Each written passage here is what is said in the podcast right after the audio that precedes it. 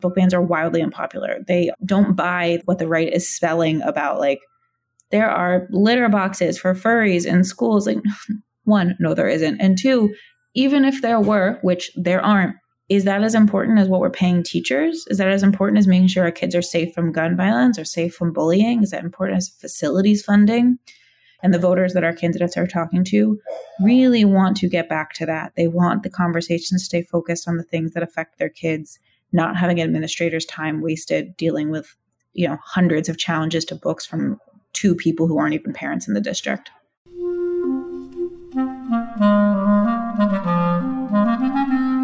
Hello, this is the Great Battlefield Podcast. I'm Nathaniel G. Pearlman. A great political battle is being fought right now between progressives and the forces of reaction on the other side. This show is about the political entrepreneurs and other progressive leaders who are finding new or improved ways to fight. My guest today is Amanda Litman, the co founder and co executive director of Run for Something. Run for Something recruits and supports young, diverse, and progressive political leaders and has worked with over 100,000 potential candidates. Both co founders have been on the show before, but this time I asked Amanda to catch me up on the continued growth of her team and their current activities. This is a good episode for those interested in how we look for new progressive political leaders. So, after a quick word from my sponsor, my interview with Amanda with Run for Something.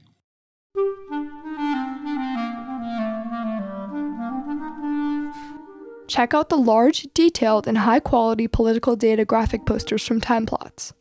Our visual history of the American presidency, for example, lets you see the Clinton, Bush, Obama, and Trump presidencies in full context. Timeplot's library includes visual histories of the United States House, the United States Senate, the Supreme Court, and the Democratic and Republican parties. Find them all at www.timeplots.com. Use the code BATTLEFIELD for a discount.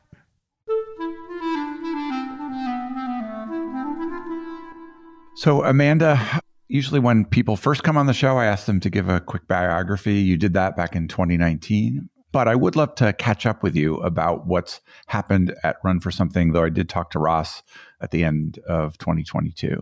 From your perspective, since we last talked and since I talked to Ross, what have you guys been up to? What, what are the main changes at Run for Something? So, Run for Something has grown exponentially since we last spoke. And in fact, exponentially just in the last year we have been really fortunate. What size was the exponent?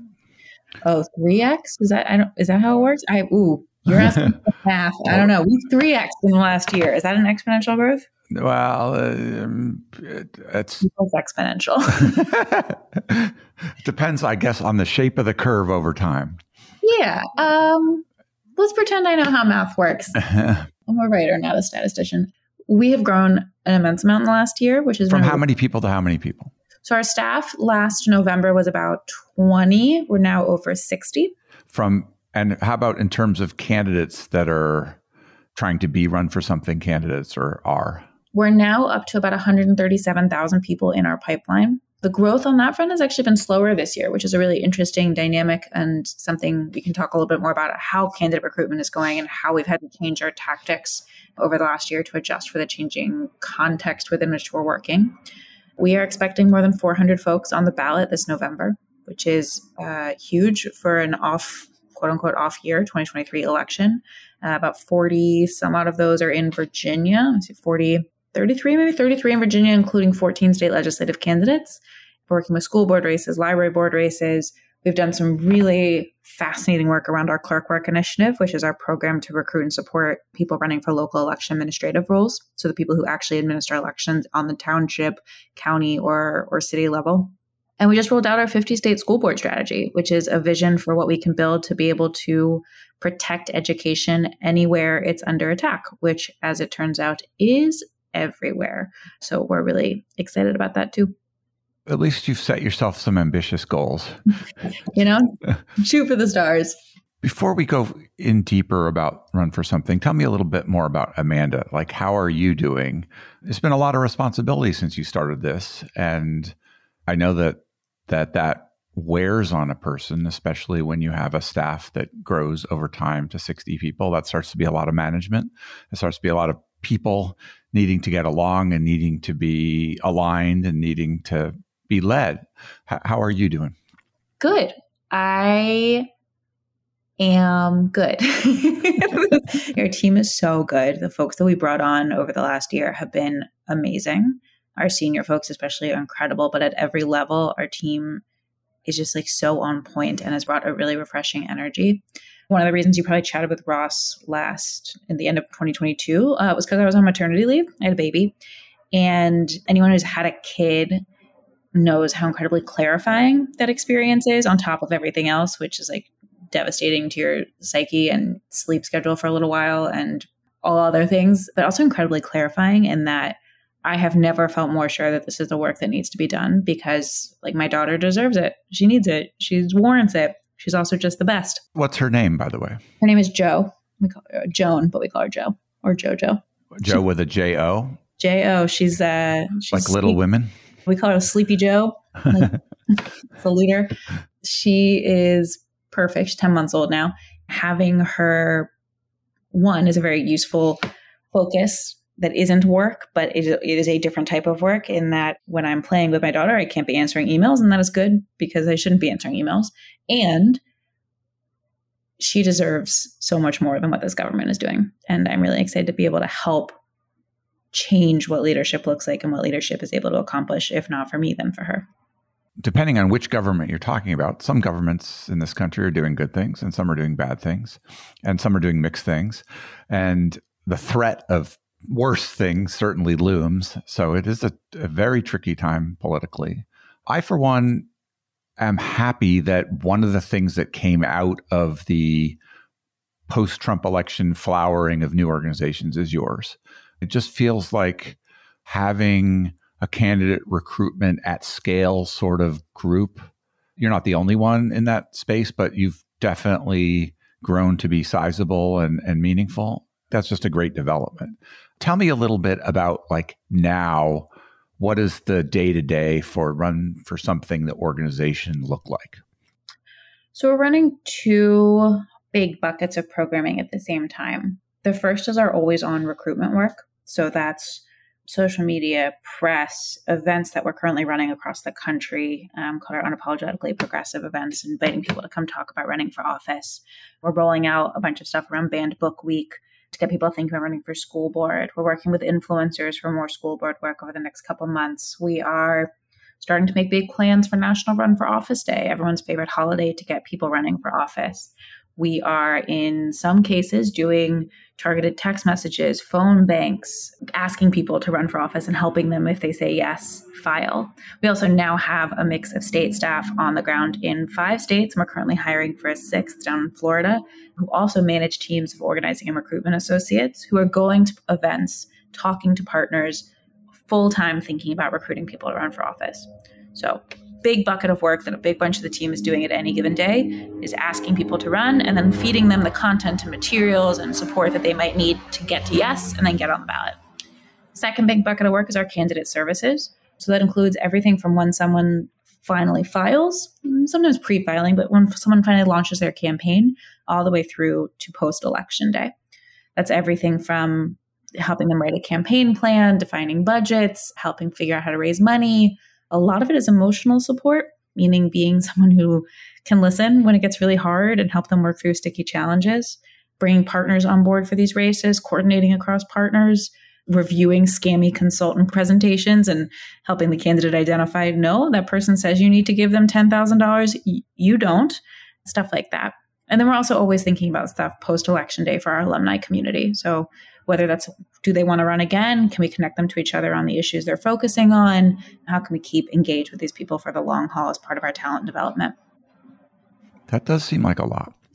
We're busy. You know, 60 people, but we're busy. Supposing I wanted to run for office and I, I don't know, went to your website and said, I'm interested. What happens next? Is it typical that someone has identified the office that they're seeking? Is it typical that they haven't? You talked about a large number of people, and I don't think the political sophistication about running for office runs terribly deep. So for your average person, what will happen as as they enter your pipeline and what kind of interaction will they have with you? First thing they'll do is get an email from our team after signing up at runforwhat.net, shameless plug, inviting them to a conference call. And we run these, I think, every other week right now, where we talk through the same basic two dozen questions that every first time potential candidate has. How much will it cost? How do I decide what office to run for? What if I can't win? What if then it's a primary? the same questions that everyone has. From there, you have the ability to have a one on one with one of our volunteers. And we've trained all of our volunteers and given them some specific resources. Part of that is for you, as the potential candidate, to learn a little bit more about our offerings and to talk to someone who's really invested in helping local races like you and has a wealth of information in front of them. And part of that is so we can learn a little bit more about you. Where are you in this process? All the materials from that conversation is recorded as part of our database and helps us shape how we reach out to you next. You'll start getting emails and text messages from our team.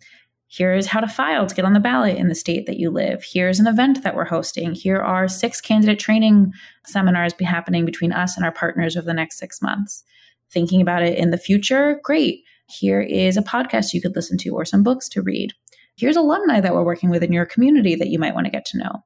We just last month had our first local Detroit get together entirely run for something alumni to talk about how they can help further recruitment causes in their space.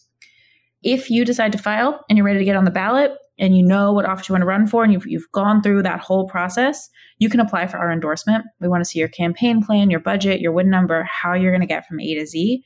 We want to screen you for your values and make sure they're in line with ours and really how those values show up in your campaign. Because being pro choice, for example, looks different in a school board race than maybe a city council or state legislative race.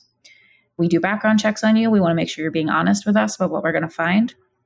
And then, if you meet our criteria and are deemed a good candidate running a good grassroots driven campaign, we'll endorse you. And that's where our state staff start to get involved, giving you all the resources you might need you expect to endorse how many candidates would you guess? We endorse about half the people who apply. This year we're at over 400 endorsements i believe. I expect next year we'll probably hit about 700 to maybe close to a thousand sort of depends. So when you're talking about hundreds of thousands of people in the pipeline but only less than a thousand endorsements what's the gap there? What am i missing so, in the lifetime of the organization, we've endorsed more than 2,500 people. So, if you think about it, everyone who said yes or maybe to thinking about running for office, this is a little bit bigger than just like volunteering for a campaign or giving money or even like showing up over time to state party meetings. It's literally changing your life in many ways. It's deciding, in some cases, to pick up a full time volunteer effort, and in other cases, literally changing your job, putting your family on the line. Some of it is in your control, maybe even 80% of it is in your control, but 20% of it is, you know, when is the race open? When are the filing deadlines? Is the right office available for you based on the problem that you care about solving most? What are the political circumstances? Is the moment that the right office is open also the moment in which something is happening in your personal life that doesn't make sense? We have done some data matching over the years and have basically found cycle over cycle about 10% of the people in our broader pipeline, even as it's grown, ultimately get on the ballot. Not all of those apply for Run for Something's endorsement, although we certainly encourage it. And not all the people who apply get endorsed. Endorsements are who we really want to spend most of our time and our resources on. So there's some groups that I'm 100% sure you're aware of, like contest every race, that go trolling through text to push people to run for office. Do you partner with them? Do they send people your way? Is that does that seem like a valuable service from your perspective? What do you think? We do. We work closely with Contest Every Race. Um, my co-founder Ross is on part of the steering committee for the organization, and depending on the project, folks who come through the CER pipeline will come to us. We also do a lot of text banking ourselves, and we've actually found it to be a very valuable way in particularly targeted races to reach people you might not otherwise. For example, in Wisconsin, as part of our clerk work project, we ran about 80,000 text messages and about 12,000 phone calls over a five week time period asking people to run for specific local election administrator roles between the November election and then ultimately the first week of January was the filing deadline. Of those nearly 100,000 outreaches, anyone who said yes or maybe had a one on one conversation with someone on our team. Of those conversations, about 135 people ultimately filed to get on the ballot. Now, you might look at that pipeline and say, like, oh, 100,000 touches, 135 people on the ballot that's a bad conversion rate. it's not. Remember, running for office is a huge change in someone's life. And plus, 135 people might make a big difference. Could make a Some huge difference. Yeah. Actually, did because ultimately more than half of them won, including 15 who, in the April elections in Wisconsin, beat insurrectionists who were on the ballot. Those are people who uh, would not otherwise have run if we had not texted or called them and asked them to consider it. So it's the kind of outreach where it's certainly a different way of reaching people, and it does still require the conversation after the yes or maybe, which is what our team has been really focusing on how we can better make those conversations efficient, effective, what we're learning, what we're hearing. But 15 insurrectionists no longer running elections in Wisconsin because of a couple phone calls and text messages is, I think, a huge impact. I've read the same things you've read that a huge, huge number of the offices around the country are uncontested, that people aren't running for them, that there's either incumbents that are untouchable or thought to be, or just no one, no one has whatever it takes. You've kind of laid it out, the willingness to take it on. Of that vast universe, when you're looking at it, how much is winnable by a progressive? Are, are we leaving a hundred, a thousand, ten thousand, a hundred thousand of these off the table? What what does it look like? Such a good question. We don't really know, which is not a satisfying answer. What we do know is that we definitely can't win if we're not on the ballot in the first place. And um, 70% of local races go uncontested. Upwards of 60% of school board races specifically go uncontested. Some of those are certainly Democrats running without opponent, but in every partisan breakdown I've seen, it is predominantly Republicans who are running without opponents. And that's because so many counties are rural and Republican, probably, though, right? Well, some of it might be gerrymandering, some of it might be just what the makeup of that population is. But we have found for a lot of the folks we work with, because we really do engage in places that most Democratic organizations don't, we work with candidates in rural areas, in deep red areas, and they're often the first or only Democrat to run for their race in cycle, two cycles, five cycles. I remember specifically in Georgia ever since the seat had been drawn. And they often win because even in a community that maybe voted for Trump 70% or 80%, that still means there's 20 or 30% who didn't, who showed up for someone else. And especially if there wasn't anyone else on the ballot, you like you don't know where the opportunity is until you begin to set a benchmark. So we think about this really expansively that even if what our candidate is able to do is move the margin from 70 30 to 60 40, that softens the ground for the next person or for them to run again. It's really a fool's errand in many ways to try and preemptively target candidate recruitment.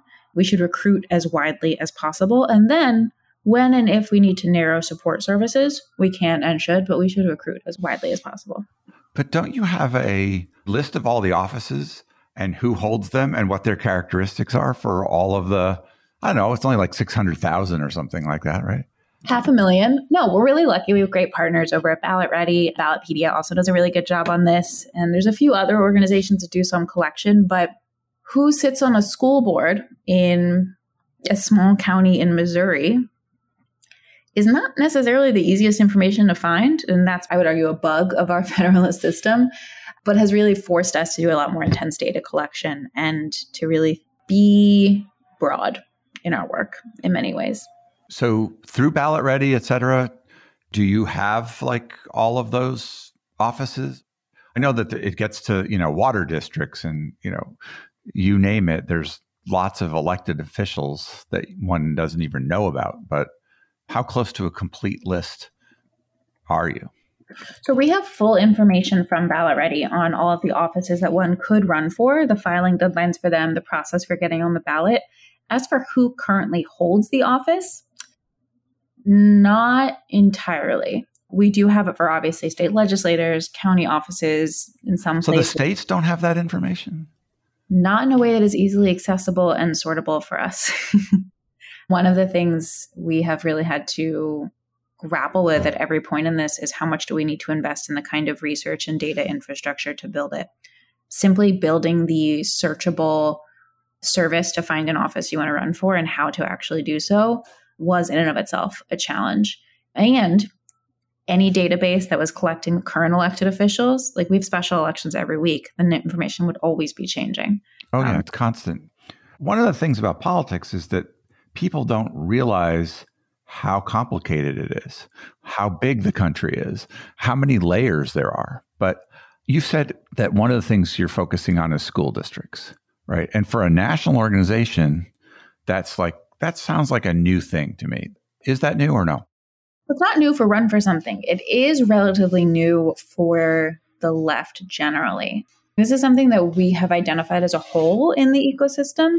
There's incredible organizations on all sides of the conversation around education unions, ed reform, legal institutions, you know, literary freedom groups, groups like Red Wine and Blue, who are doing really important work on school board races, often in very particular geographies.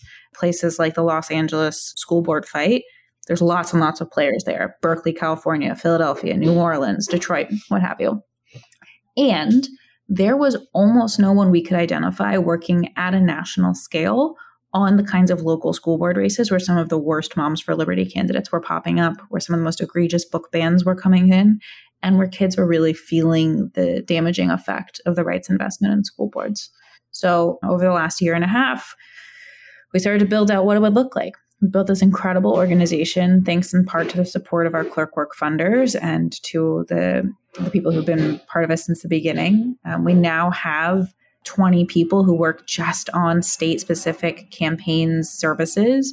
Um, we're building out our recruitment team even more intentionally on the scaled side. We've built out our compliance infrastructure. Do you know to work in some of these school board races? Like we've learned this most recently in New Hampshire. We're working with Jessica Spiller as a New Hampshire school board candidate. She's amazing. In order to be able to work really closely on a race in the way we wanted to, we had to set up a PAC in the city of Manchester, which cool. That's a thing I didn't know. Now we have one. um, so things like that, we have set up the infrastructure to do it in order to be able to work on all on any given year there's between 20 and 25,000 school board races. Only half of them happen in November, the other half happen the rest of the calendar year. We needed to make sure that we were fully structured and staffed in order to do always on all of the places recruitment and support. So that's this 50 state school board strategy that we're really thinking about and hoping to build the pilot of next year so that we can ultimately extend it for at least the next five. You've mentioned Moms for Liberty, but there's clearly people who have an interest in changing school boards in a different way than than you and I probably do. How does the balance of power look as you look across the country and what's the trajectory? You know, the last studies I've seen, and this is a little tricky because a lot of school boards are technically nonpartisan, is that most school boards are about a third Republican, a third Democrat, a third independent. It's pretty evenly split, which maybe is surprising, maybe isn't. I don't know. It depends on what expectations you went in with it.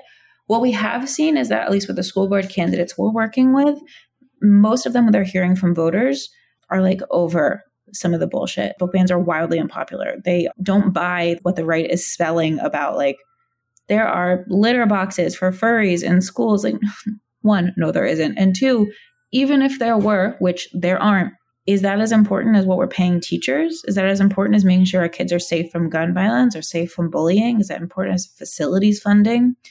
You know, the issues that school boards tackle are in many ways quite boring and so critical to the functioning of public education system. And the voters that our candidates are talking to really want to get back to that. They want the conversations to stay focused on the things that affect their kids, not having administrators' time wasted dealing with you know hundreds of challenges to books from two people who aren't even parents in the district. Do candidates seem more worried about being harassed, personal safety, online annoyances than they were when you first started this? Absolutely. It's something that has really alarmed us as a team and helped us think more about how we can support them. We're still brainstorming a bunch of different structures we could set up, especially because a lot of the candidates we work with um, maybe don't feel comfortable and probably rightfully so, calling in law enforcement where they're running, depending on the kind of threats they're receiving. But especially women, especially candidates of color, especially queer candidates or LGBTQ candidates, it is risky. And that's a tactic that the right is using to keep these people out from running in the first place. That doesn't make it any easier, but it's worth naming that to to try and pull the talons out from it. Yeah. Is that one of the explanations for why you're not seeing the same growth in candidacies, or is that you think that's makes it more unpleasant but doesn't stop people from running at this point?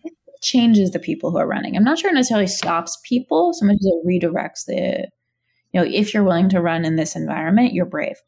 You are courageous. what do you think is the personality that's required to to serve effectively in politics?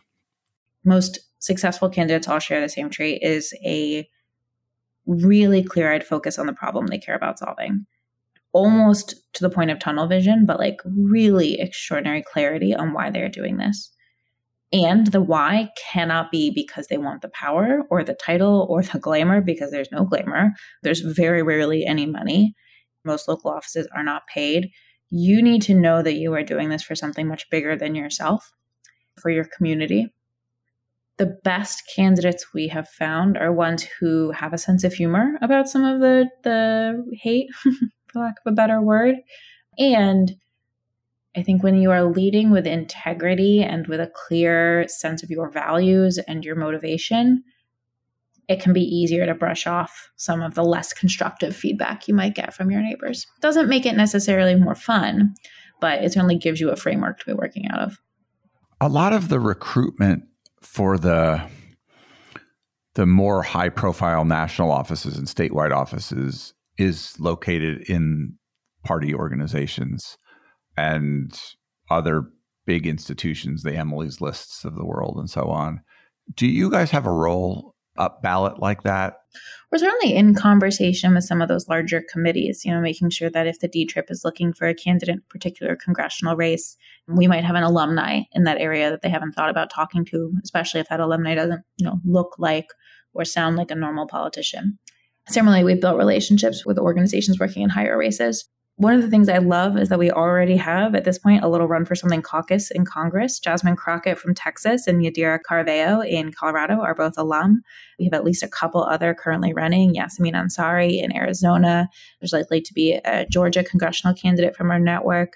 There's a couple others who are sort of starting to surface. And I expect we'll see more, especially as some of this redistricting begins to play out. And I love that part of the goal for this from day one was can we build a stronger, more exciting, more diverse Democratic bench? And I'm thrilled that we have been able to do so. And that so far, all the folks we're working with who are moving up into federal office are women of color specifically, or more broadly, people of color. Like, what an exciting space to be in. You were talking earlier about kind of candidate services. And I've been lately interviewing a number of startups that are working on technology for sort of the long tail of the market, which is, you know, the small campaigns. A group called Campaign Brain, which is trying to do AI for candidates to figure out what the next action they should take. A lot of stuff going on there. Have you found tech that is suitable for school board candidates and people like that? Do you have partners of that sort? We certainly do have conversations with all these kinds of companies, and when they're appropriate for our candidates, after our team has vetted them, we'll make recommendations to folks. The thing I have found is that for most of the races we work with, the barrier for a candidate is rarely they don't have the technology to do what they want to do, it's they don't have the time or the money. Anything that can save time is always helpful, but you really can't shortcut your way through knocking doors. There's ways to make it more efficient and more effective, but at the end of the day, it's how many how many miles can you put on those sneakers? We I think have found that especially if your tech tool for a local campaign requires them to spend any money on it, they don't have any money. so the marketplace is really tough. But I would love to be wrong. Does your endorsement come with any help in fundraising? Sometimes depends on the state and what kind of support we can give. Um, we're right now raising money for our candidates in Virginia through an Act Blue tandem page. We have a network of state PACs that allow us to cut checks to folks when we have the resources or when it makes sense to. We have been raising money over the course of the year for various communities. Right now, we're also raising money for uh, Hispanic and Latino candidates running for office as part of Hispanic Heritage Month. We've done similar groupings over the year one of the things that we have found to be most effective for helping people raise money is is helping them get amplification. So basically, anytime you've seen one of the local races, especially a young person running in a local race in the national press, it's probably because we connected them with that reporter. When you have taken an organization from a couple people to 20 people to 60 people, a lot of times you develop a growth mindset. Each cycle, I want to do this better and bigger and have more and more impact. Do you think, do you see into the future this is an organization should remain at 60 people and we've kind of hit our sweet spot? Or do you think we need to triple again? Or what do you see down the road in terms of what you'd like to have run for something turn into? I don't think we're tripling again in the next year. You know, it's hard in some ways to look past 2024. Mentally, I have a little bit of a block there of, of will democracy survive? I don't know. Well, even if the former president wins, there'll be enormous fights to rein him in. Mm-hmm. Um, yeah, I think the future of Run for Something is probably a little bit bigger than it currently is. I would like us to have deeper state integration. Right now, we have state directors in six states. I think it's not crazy to imagine us having state directors in maybe 15 or so, with regional staff picking up the rest. My dream is that Jane is walking through the farmer's market in her local town and listening to a podcast and hears an ad on the podcast asking her to run for office and then sees a flyer at the local table encouraging her to come to the Run for Something event and then goes to the gym and the guy at the gym next to her is wearing a run for something t-shirt and starts talking to her about running for office. And then she goes to the pta meeting and there's someone in the back signing up folks thinking about running for office. And then she sees her local city council member is also a run for something alum who is encouraging people to run for office. And it's a real 360 full service ask to run and then a way to enter. And i think we need more people and more money to get there eventually. And my dream part two of this is that if in the same way that right now register to vote or volunteer for a campaign is like pretty common part of our civic vocabulary like it's really common. Like if you care go knock doors. I want running for office to be as common as normalized as one of those asks as anything else. That one of the reasons I think it has been left out of that conversation is both a gatekeeper hesitation to like open the doors to running for office, which I think we've knocked down that gatekeeper at least pretty well so far. The second is the reason is that once you say yes, a lot of people don't know where to start. So we're trying to make sure that we are as expansive as possible in order to give people that starting point. So hopefully one day you won't be able to escape us and that will be fine. if I talk to party organizations that are focused on a specific thing like the Democratic Attorney Generals Association or something like that, they sometimes end up adding services to the electeds after they're in office because not just on the campaigning side, but because a national organization can provide some things that are valuable uh, to a class of people. Do you do any of that or would you like to? You've elected a bunch of city council members across the country, they may want to keep coming to you for help in between elections. One of the teams we've grown has been our alumni team, thinking really carefully about how we can maintain relationships with folks post election day, win or lose. We've done a lot of this over the years from community building, like Zooms full of school board members we'd worked with in 2020 to talk about how they were dealing with some of the challenges around COVID, to connecting people who are working on free public transit pilots across the country. We had a bunch of our alum pass anti hair discrimination laws that would ban discrimination based on someone's hairstyle, which is usually used to discriminate against Black men and women. So, like if they had dreadlocks or braids or whatever it might be, making that kind of discrimination illegal. We had a bunch of folks who we worked with across the country who were working on laws around that, and we were able to play connect the dots there. We want to do more around that. We definitely don't see ourselves as like a governance support program. We're not here to write model legislation. There are great groups that do that, but we're here to see the trends, connect the dots across the trends, and in particular, treat people as full people. So, you know, we've worked with caregivers who have run for office and won. How do you navigate being a state legislator and also a new parent? We now have had a bunch of folks who can do that because many of the folks in our demographic are starting family as we work with people 40 and under. How can we connect them and support them in that way? You mentioned earlier partners. Who are you talking about? Like training partners for in particular? Oh, you name it, we work with them. At this point, our partnership list number is over 400. It includes both national groups, folks you may recognize like Emily's List and Emerge and Latino Victory Project, Black Campaign School, the Native Leadership Advancement Program, um, which works with Indigenous and Native communities, Disability Victory, which works with candidates with disabilities, and then state based groups, the Ruth's List and Sally's Lists and Eleanor's Legacy. There's a whole network of uh, even regionally, like within a state organizations, grassroots groups that work with candidates. We really try not to be duplicative. So if there's someone doing work that we can connect our audience to or our community to, excellent. We don't have to do it ourselves. And when we see the hole, we try and fill it. So you're not a training organization, you're more of a referral. We have done a little bit of training ourselves. Many of our staff are trainers for the National Democratic Training Committee and the programs they run in person. We're currently running a really interesting pilot program in Arkansas, of all places, to train the trainer, is what you would call it. While it didn't necessarily make sense for us to put someone on the ground there, our Southern Regional identified that there was a place with a lot of organic interest in running for office, in particular in Northwest Arkansas, and that the municipal structure of those elections makes it really easy for newcomers to, to get involved. We've been working with a bunch of our partners on the ground there, Progressive Women of Arkansas and Emerge Arkansas in particular, but a few others as well, to host a series of events training people to recruit candidates to run for office. How do you have a conversation? What do you do next? What if someone says, no, not yet? that kind of thing. So in that way, we do a little bit of training, but there's really excellent groups that do candidate training that we're able to to refer folks to. What if you learned recently about leading an organization like this that you could share with other people who are trying to do something like that?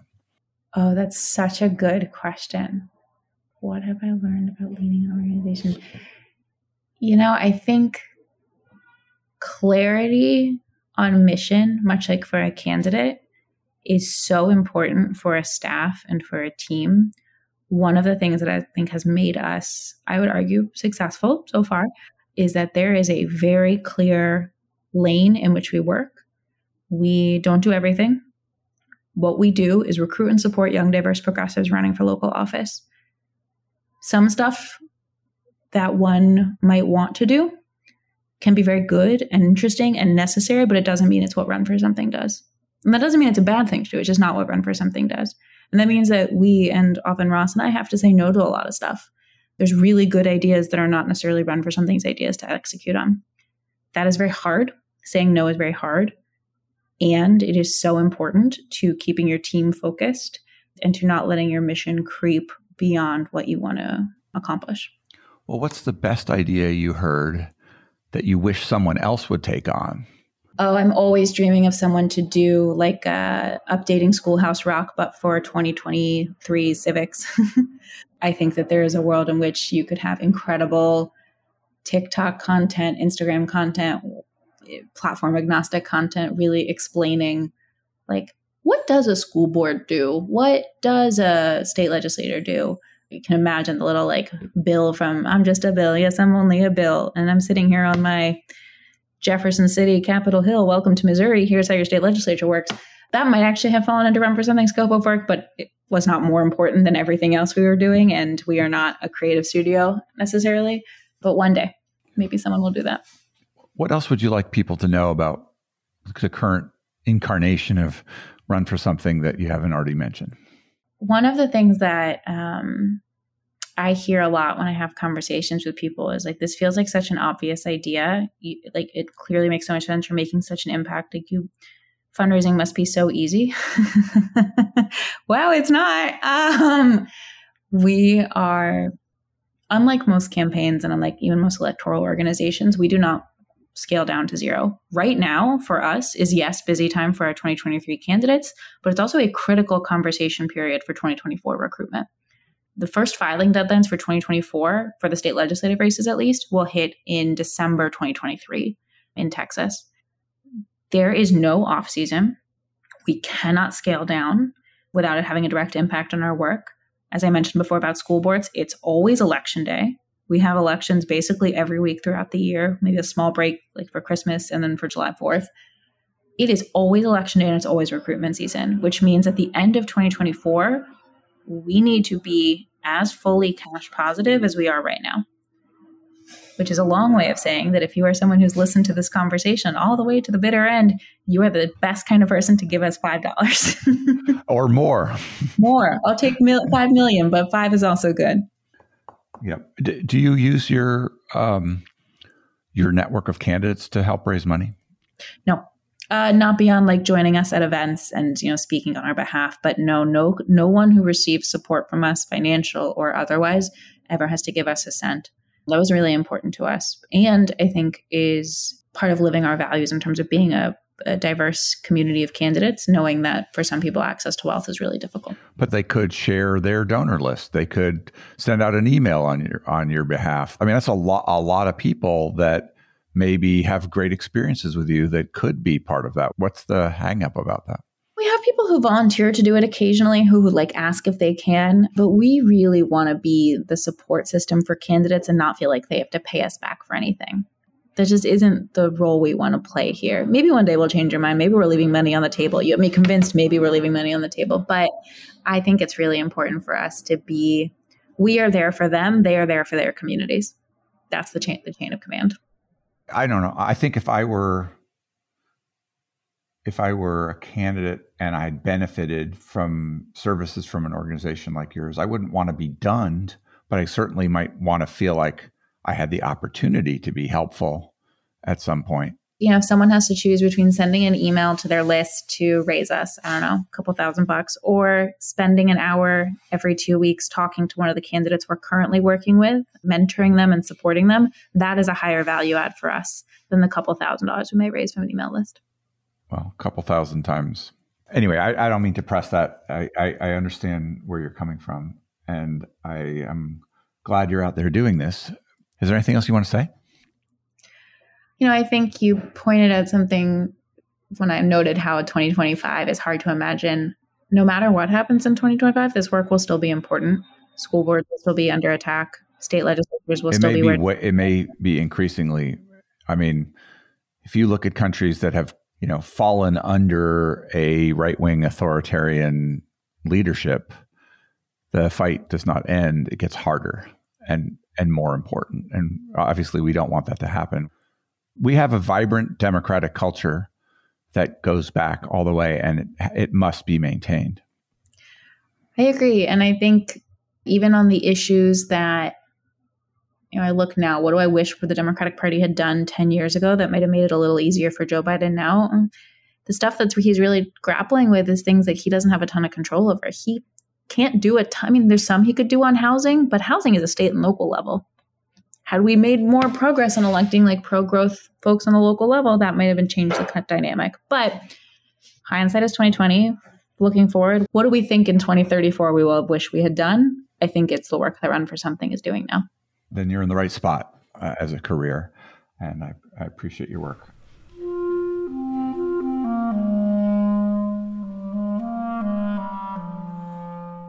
That was Amanda Litman.